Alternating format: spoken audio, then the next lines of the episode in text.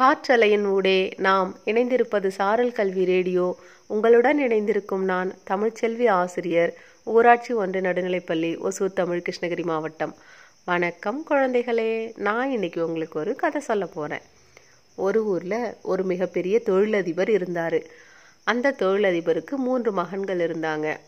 அவர் தன்னோட சொத்தை வந்து மூணு பேருக்கும் சமமாக பிரித்து கொடுத்தாரு.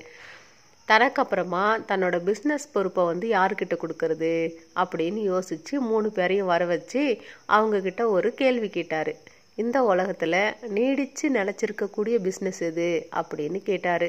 அந்த மூணு பேரும் யோசித்து ஆளாளுக்கு ஒரு பதிலை சொன்னாங்க. அந்த எந்த பதிலுமே அந்த தொழிலதிபருக்கு வந்து திருப்தியை கொடுக்கல. அதனால் அவர் என்ன சொன்னார்னா இந்த கேள்விக்கு பதிலை நான் அப்புறமா சொல்கிறேன் இப்போ உங்களுக்கு நான் ஒரு போட்டி வைக்கிறேன். அந்த போட்டியில் யார் ஜெயிக்கிறீங்களோ அவங்களுக்கு என்னோட பிஸ்னஸ் பொறுப்பை கொடுக்குறேன் அப்படின்னு சொன்னார். அந்த மூணு பேரும் அதுக்கு ஒத்துக்கிட்டாங்க. அந்த பிஸ்னஸ் மேன் வந்து கொஞ்சம் சீப்புகளை வந்து மூணு பேருக்கும் கொடுத்துட்டு நான் சொல்கிற ஊர்களுக்கு போய் இதை விற்றுட்டு வாங்க அப்படின்னு அவங்கள அனுப்பி வச்சார்.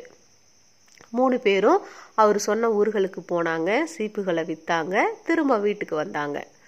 சரி வீட்டுக்கு வந்த மகன்கள் கிட்ட வந்து இப்போ அந்த அப்பா வந்து ஒவ்வொருத்தர்கிட்டயா உங்களோட பயண அனுபவம் எப்படி இருந்துச்சு? சொல்லுங்க. நீங்கள் எவ்வளோ சீப்புகளை விற்றீங்க அப்படின்னு கேட்டார்.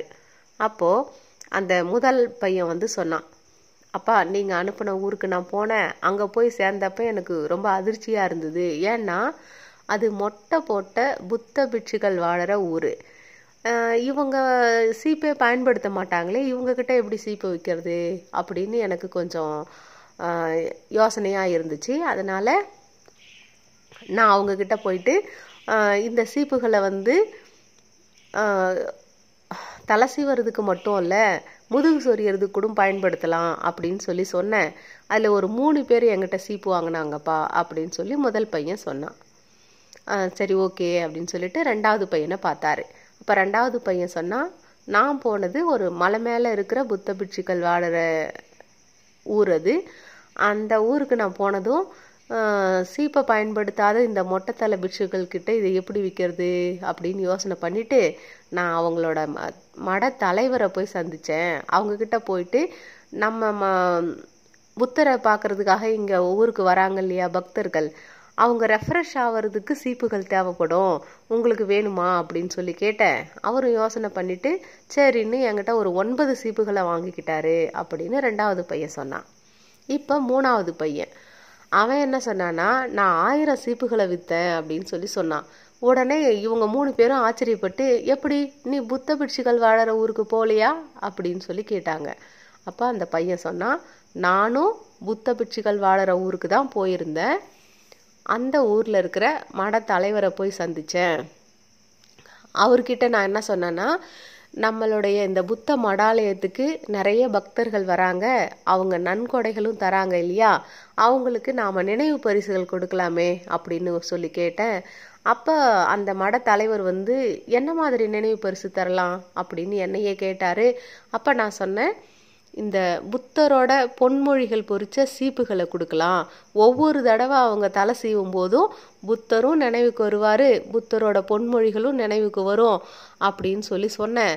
அது பார்த்து ஆச்சரியப்பட்ட அவர் வந்து ஒரு ஆயிரம் சீப்புகளுக்கு ஆர்டர் கொடுத்தாரு அப்படின்னு அந்த மூணாவது பையன் சொன்னான்.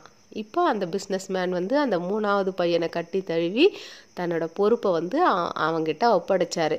இப்போ அவர் அதே கேள்வியை மறுபடியும் கேட்டார். இந்த உலகத்தில் நீடித்து நிலச்சிருக்கக்கூடிய தொழில்னா அது எது? அப்படின்னு சொல்லி.